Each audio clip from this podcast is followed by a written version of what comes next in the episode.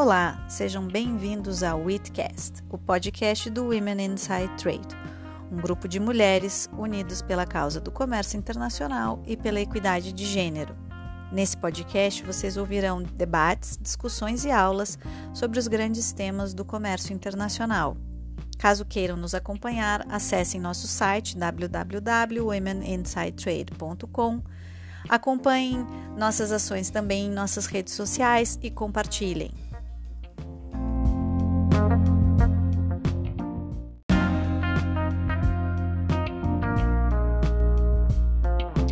E hoje, no episódio de Witcast, nós vamos falar sobre facilitação de comércio internacional para micro, pequenas e médias empresas.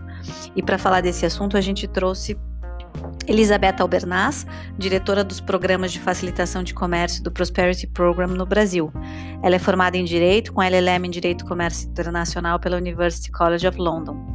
Mônica Souza, que trabalha na consultoria Palladium, onde ela é responsável pela implementação do Programa de Facilitação de Comércio no Brasil no papel de líder do componente de micro, pequenas e médias empresas. Ela é formada em Administração de Empresas pela USP e possui mestrado em Economia Agrícola pela Universidade Hohenheim, na Alemanha. Clara Gurgel é gerente do componente de micro, pequenas e médias empresas do Programa de Facilitação de Comércio no Brasil, também na consultoria Palladium. Ela é formada em comunicação social, com ênfase em publicidade e propaganda, e possui MBA em Negócios Internacionais e Comércio Exterior pela FGV. E por fim, mas não menos importante, Monique Garcia, especialista em gênero e inclusão no Programa de Facilitação de Comércio Brasil-Reino Unido da Palladium. Ela é também fundadora do Hub Mulheres no Comex, formada em Administração de Empresas, com ênfase em Comércio Exterior e MBA em Gestão Empresarial pela FGV. Bom, hoje a gente está com mais um Witcast, um episódio super especial sobre facilitação de comércio, gênero e inclusão. Hoje a gente vai conversar com Elisabetta Albernaz, Mônica Coutinho, Monique Garcia e Clara Gurgel. Sejam bem-vindas. Obrigada, Marina. Obrigada, Marina. Obrigada, super prazer, Marina, estar aqui com vocês. Obrigada, Marina, pela oportunidade de falar dos projetos do Reino Unido no Brasil. É um prazer. O prazer é nosso. E para começar, eu acho que a gente quer entender exatamente, eu vou começar com você, Elisabetta, fazendo uma pergunta bem genérica, uma introdução mesmo sobre esse programa de facilitação de comércio Brasil-Reino Unido, né? Quais são as razões e os objetivos desses projetos internacionais de desenvolvimento social e econômico inclusivo que o governo do Reino Unido vem apoiando? Então, todos os programas do Prosperity Program, que é como a gente chama esses projetos, eles foram desenvolvidos pelo FCDO, que é o Foreign Commonwealth and Development Office, que seria o equivalente ao Ministério das Relações Exteriores e Desenvolvimento, né? E eles foram desenvolvidos em parceria com os países beneficiados, e eles têm dois objetivos principais, né? Todos eles têm um primeiro objetivo e mais importante, que é a redução de pobreza em países parceiros por meio de projetos que estimulem o crescimento econômico inclusivo e o desenvolvimento sustentável. E o segundo objetivo é sempre aumentar as oportunidades de negócios internacionais, inclusive para o Reino Unido. Atualmente, o Reino Unido ele destina 0,5% do PIB para o financiamento dessas atividades no mundo todo, que são chamadas de ODA, né? Ou ODA, que significa Official Development Assistance. No Brasil, um país que é um parceiro-chave histórico do governo britânico, o Reino Unido apoia os esforços do Brasil, né, para aumentar a sua produtividade, reduzir pobreza, outras oportunidades de parcerias comerciais internacionais. Com base em interesses mútuos do Brasil e do Reino Unido e no reconhecimento compartilhado dos benefícios que esses projetos trazem para os dois países, nós desenvolvemos em parceria com o governo brasileiro projetos em diversas áreas. Então, a gente tem projetos em finanças verdes, energia, saúde e também para facilitação de comércio, que são os projetos que eu gerencio na embaixada. Além disso, acho que é importante destacar, até para o objetivo, nosso objetivo da nossa conversa aqui hoje, todos os programas do Reino Unido contribuem para que os países parceiros alcancem os objetivos de desenvolvimento sustentável da ONU, né? E alcancem, cumpram a Agenda 2030. De forma mais direta, os programas eles apoiam o ODS 8, que é promover o crescimento econômico inclusivo e sustentável, o emprego pleno, produtividade e o trabalho digno para todos, e o ODS 5, que é alcançar a igualdade de gênero e empoderar todas as mulheres e meninas, já que todos os programas eles são obrigados de forma ativa a trabalhar para a promoção de igualdade de gênero na sua área de atuação. Então, o programa de finanças verdes tem isso, o programa de energia tem isso, o programa de facilitação de comércio também tem isso. Então, de uma forma resumida, o objetivo do governo britânico é apoiar economias em desenvolvimento a promover o bem-estar e reduzir pobreza nos seus países por meio de projetos que estimulem o crescimento econômico sustentável e igual, porque, como vai ser falado mais adiante, a inclusão e o aumento de participação de mulheres e grupos marginalizados na economia é fundamental para o aumento da produtividade e competitividade dos países, né? Não existe um crescimento econômico hoje sem a participação desses grupos. Então, por isso que todas as atividades de todos os projetos do governo britânico, eles têm obrigatoriamente um ângulo de gênero e igualdade também. Muito interessante ter esse contexto super horizontal, né, dessas temáticas, e aí eu vou entrar até no programa de facilitação de comércio, né? O que é esse programa de facilitação de comércio do Brasil, especificamente no âmbito desse projeto? Perfeito.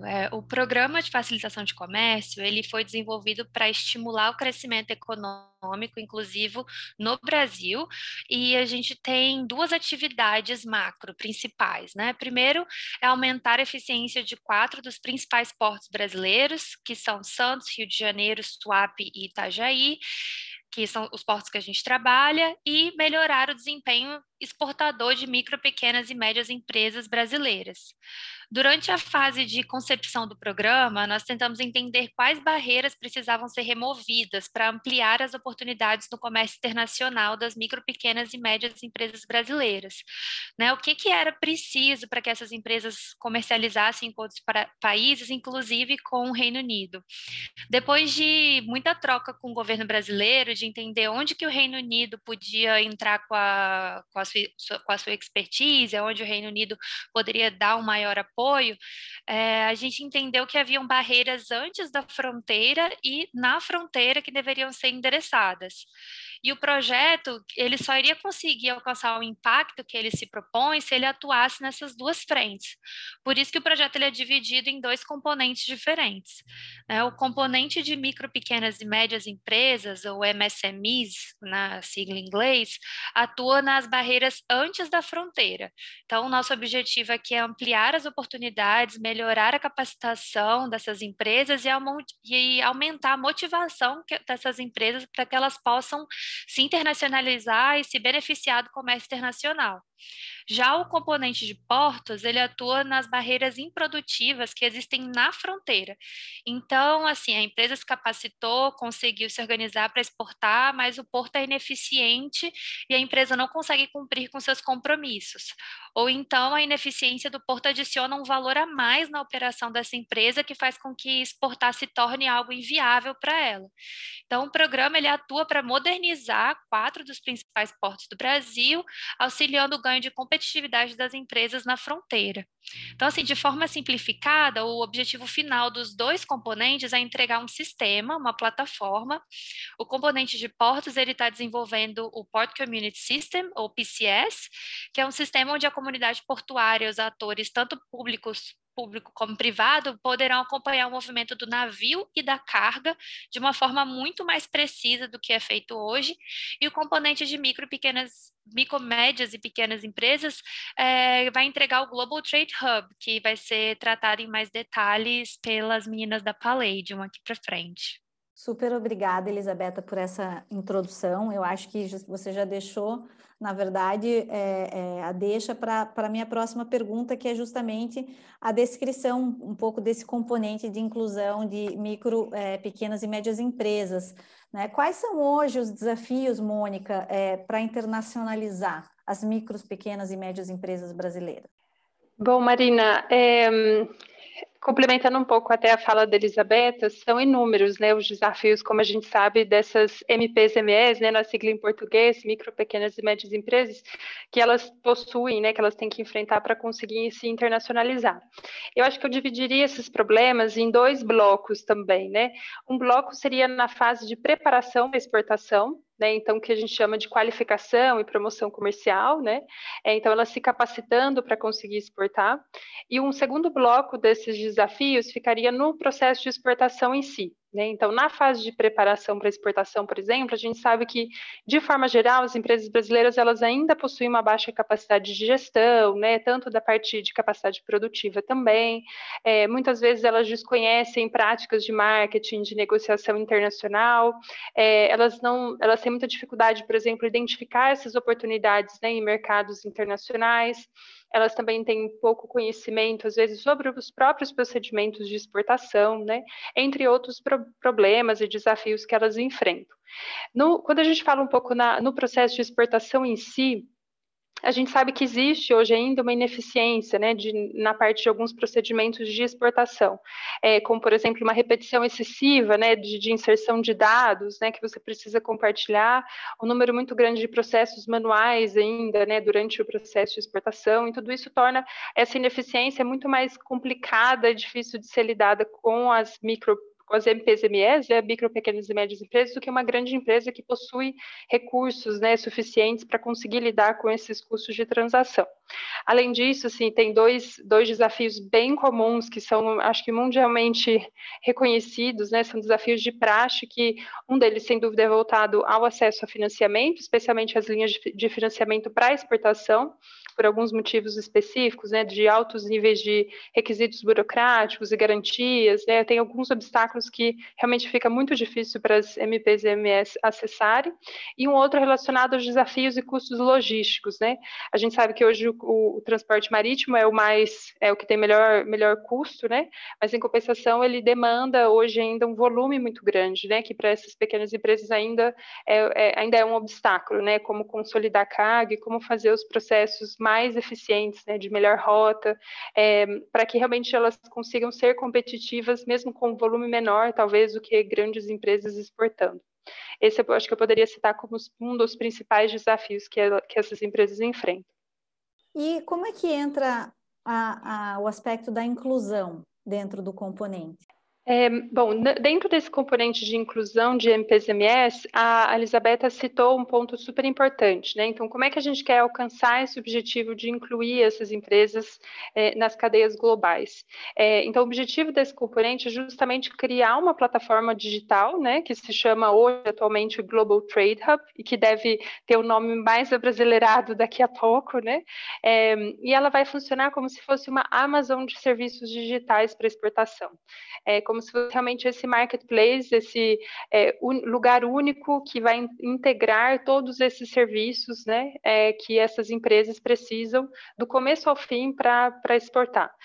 Considerando tanto aquela parte que eu comentei de qualificação, de preparação para exportação, até os serviços do processo de exportação em si, né? Então, de ponta a ponta, ali ela vai encontrar tudo que ela precisa para se capacitar, e serviços também para ela conseguir exportar. Além disso, esse componente também atua na definição da governança da plataforma em si. O que seria essa governança da plataforma? É a entidade que vai ficar responsável pela sua hospedagem, né? Então, assim, é um portal digital, vai ser responsável pela sua gestão, então, tanto da seleção de serviços, né, da curadoria de serviços e ajustes e funcionalidades, até o seu desenvolvimento contínuo, né? A gente sabe que essa plataforma ela nunca termina de se evoluir, né, e de de melhorar e de se ampliar os seus serviços e reinventar. E atualmente essa governança ela é formada por meio de uma parceria ainda público-privada, né? Então ela tem o Ministério da Economia por trás, junto com as três maiores agências hoje que apoiam essas MPs e MS a melhorarem a sua capacidade de gestão e conseguirem exportar, que são a APEX Brasil, né, agência de exportação, a CNI, né, que é o Confederação Nacional da Indústria, e o SEBRAE. Então, essas três instituições privadas, mais o Ministério da Economia, formam parte hoje dessa governança da plataforma. E por que que hoje a gente pode imaginar que esse Global Trade Hub vai ser disruptivo em termos de prestação de serviço para micro, pequenas e médias empresas? Sim. Primeiro, por um lado, pelo potencial que essa plataforma tem de conseguir organizar a oferta de serviços para exportação. Então, hoje, se uma pequena empresa ela quer exportar, ela vai no Google, digita, né, assim, como exportar, ou digita um determinado serviço, e essa informação ela está espalhada em diversos pontos, né? E ela não tem esse único portal, né, esse ponto de encontro que vai apoiar ela do ponto de vista desse usuário, do começo ao fim no processo. Então, existe um potencial muito grande no sentido de organizar a oferta de serviços de exportação, especialmente tendo essas três maiores instituições hoje de apoio por trás, né, a APEX, a CNI e o SEBRAE, mas também ela tem esse potencial de pensar em desenvolver novas conexões entre esses serviços, né? Quando você começa a pensar em serviços digitais, isso te abre uma nova fronteira, né, que é bem mais flexível e dinâmica, né, e com muitas oportunidades do que o ambiente offline. Então você pode pensar nessas novas conexões entre os serviços e também pensar, inclusive, em novos serviços digitais em si, né, originar realmente, mudar a forma de pensar desses provedores de serviço para oferecerem produtos digitais, né, que é o que a gente está vendo que está acontecendo, uma tendência mundial e deve continuar caminhando para isso, né. Por um outro lado, a gente também vê, eu comentei agora do lado da oferta, né, dos serviços, e por um outro lado, a plataforma tem um potencial também muito disruptivo de conseguir agregar a demanda do lado das MPs e MS. Então, se você imaginar que a gente tem hoje cerca de 20 milhões de MPs e MS no Brasil, muitas delas, sem dúvida, com um potencial exportador, é muito difícil para os provedores de serviço acessarem essas empresas, né? Elas estão espalhadas em diversas regiões, em vários formatos, eventualmente elas têm um custo de transação alto, às vezes para o ticket médio, né, que elas oferecem. Então, ter uma plataforma que agrega, que eu vou lá e encontro um número grande, né, que eu consigo escalonar meu serviço para que essas MPs e MS consigam acessar de forma eficiente, com custo competitivo, também tem um potencial bastante disruptivo do que a gente tem visto hoje disponível no mercado. E aí, dentro desse escopo do programa, a gente começa a testar esses serviços por meio de pilotos, né? Então, a gente tem três pilotos no ano 1, nós tivemos, né, três pilotos no ano 1, com temáticas diferentes, que a gente começa a testar alguns desses serviços, né? Muito olhando do ponto de vista do usuário, né? Com esse olhar também de gênero, de inclusão, de etnias, né? De conseguir entender como esse serviço poderia se adequar muito bem para esses públicos, né? Especialmente para esses públicos. E aí esses novos serviços eventualmente vão ser integrados no portal do Global Trade Hub em seguida. Mônica, super legal essa experiência. Eu acho que você já tocou um pouquinho em um ano de trabalho que vocês tiveram aí pensando no Global Trade Hub. E aí eu acho que eu queria aprofundar um pouquinho mais. Lara, se você puder contar para a gente os resultados desse primeiro ano. Mônica já falou um pouquinho de pilotos, imagino que você possa explorar talvez um pouco o que foi feito nesse trabalho. Claro, Marina, obrigada. Então, como a Mônica colocou, né, durante esse primeiro ano de implementação do programa, nós testamos três pilotos no âmbito do componente de micro, pequenas e médias empresas, né? O primeiro deles foi voltado à inserção dessas MPs e MS em cadeias de valor de grandes empresas multinacionais que exportam a partir do Brasil, né? O segundo teve mais voltado para as ações de promoção de ações comerciais, com foco em B2B, então pensando muito em business to business. E um terceiro piloto foi focado na capacitação e inserção dessas MPs, MS em plataformas de comércio eletrônico digital, né? E aí a gente falando mais especificamente do B2C, né? O business to consumer na ponta mesmo. Além disso, como a Mônica falou, todos esses programas, né? Esses pilotos, eles testam esses novos serviços, né? Eles geram serviços novos que vão ser conectados, então, lá no futuro, né, no futuro próximo, inclusive, ao Global Trade Hub. E aí, para isso, um dos pontos muito importantes nessa jornada do primeiro ano foi mapear justamente quais são as necessidades para a construção dessa plataforma, né? E aí, um dos pontos de partida para a construção dessa plataforma e mapeamento dessas necessidades foi, inclusive, o PNCE, conhecido como Plano Nacional de Cultura Exportadora, que é apoiado por inúmeras instituições no Brasil. Hoje a gente sabe que esse programa já tem uma metodologia própria que congrega aí todos os serviços de inúmeros parceiros no Brasil. E o que nós fizemos ao longo desse primeiro ano também foi apoiar muito o Ministério da Economia, hoje o gestor do Plano Nacional de Cultura Exportadora, para que a gente pudesse, por meio de mecanismos digitais, ampliar o atendimento deles em todos os estados da federação, né? Então, esse aí foi um exercício muito interessante, porque também nos possibilita ver onde estão os gaps ou as maiores necessidades para as empresas brasileiras.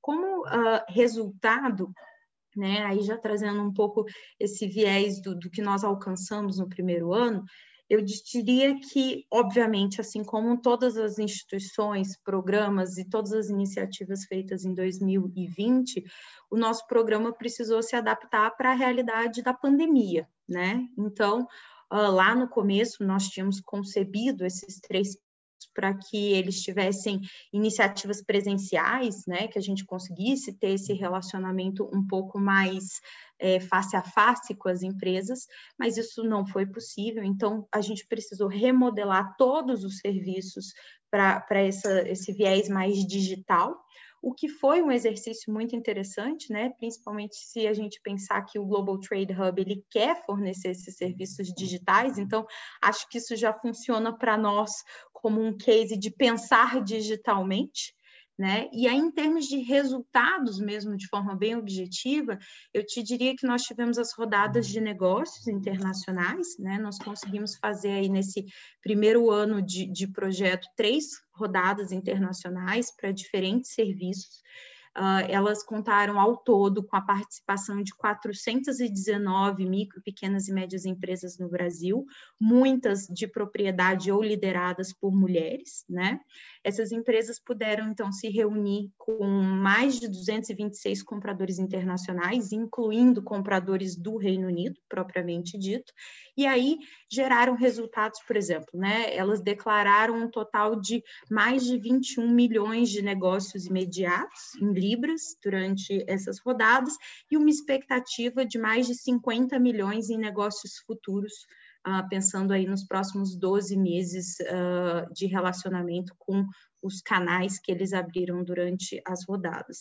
E eu acho que, sem dúvida, um outro case muito interessante foram as próprias capacitações que nós fizemos sobre e-commerce cross-border, então aquele terceiro piloto que eu mencionei sobre a inserção de empresas em plataformas e marketplaces digitais, onde a gente conseguiu trabalhar em 2 frentes, né? Uma frente voltada mais para a venda desses produtos B2C para a América Latina e uma segunda mais focada nos Estados Unidos, e aí para isso utilizando a plataforma do eBay como um parceiro para a entrada das nossas empresas no mercado norte-americano.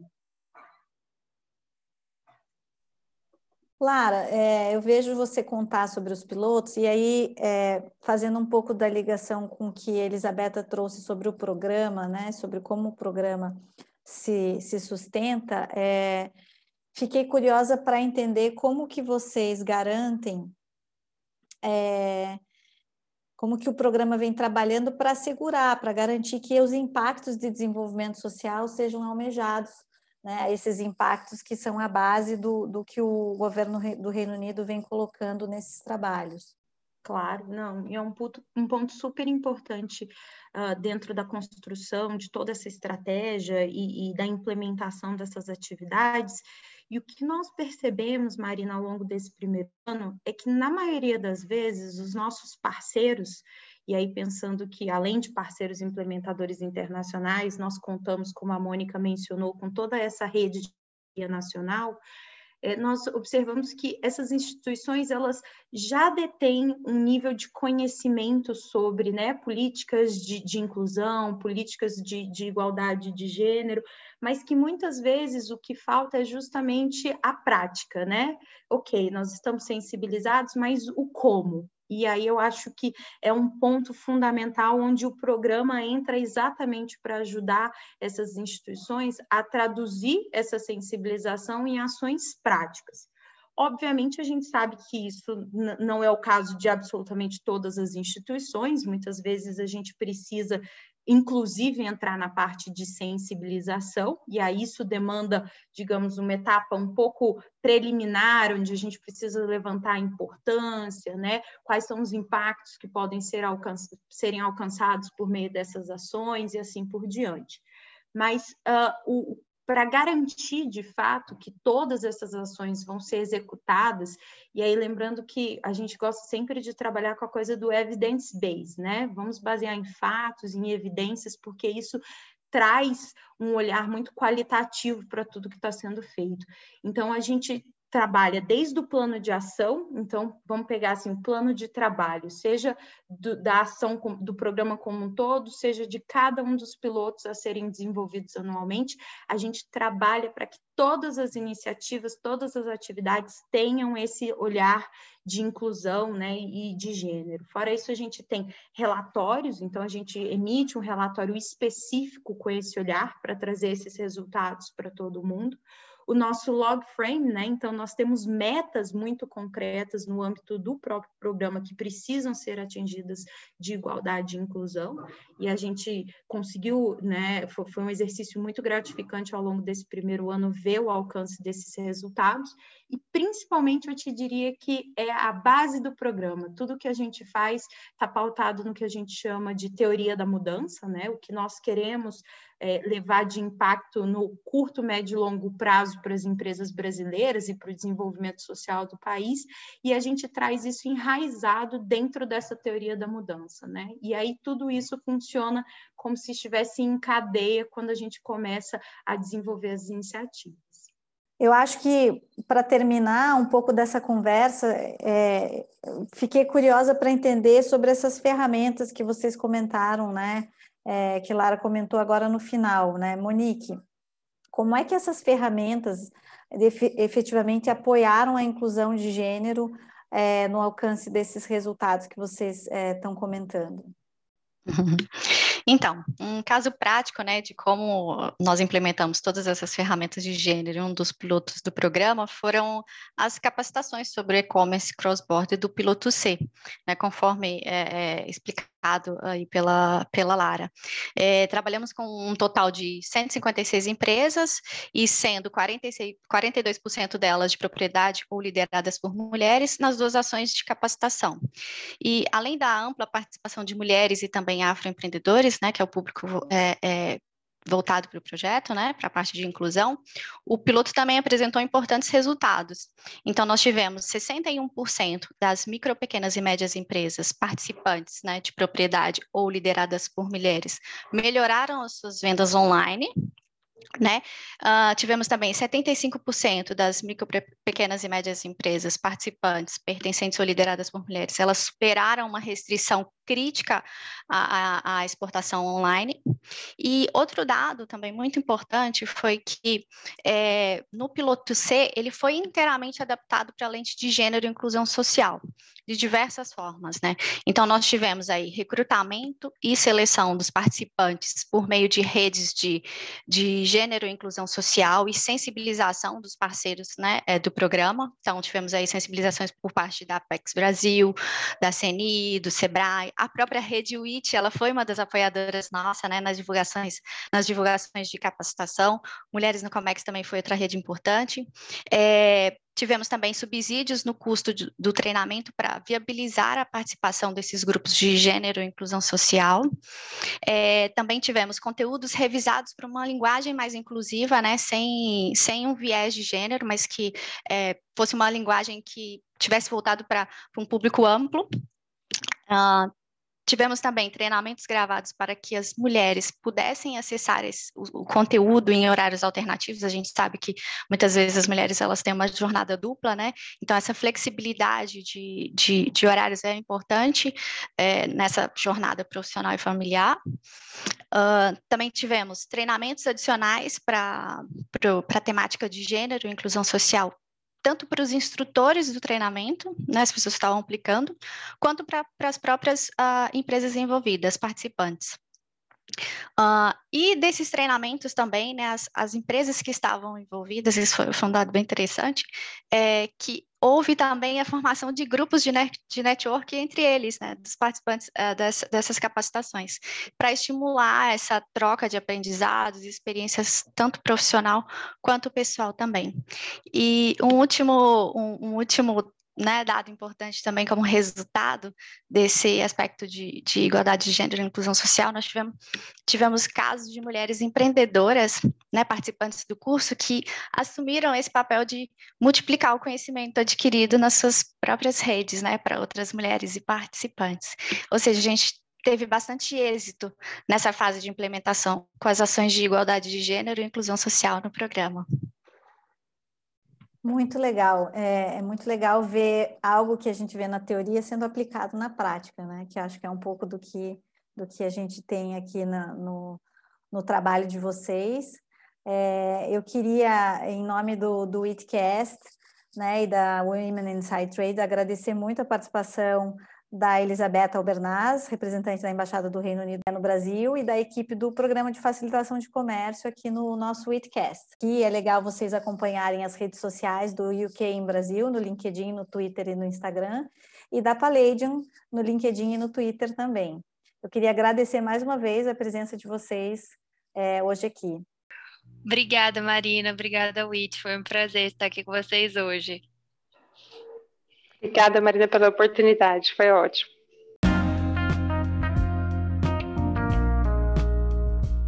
Esse foi mais um Witcast. Eu sou Marina Egídio de Carvalho, também faço parte do Women Inside Trade e vou conduzir as conversas com nossos convidados em nosso podcast. Espero que vocês gostem e compartilhem.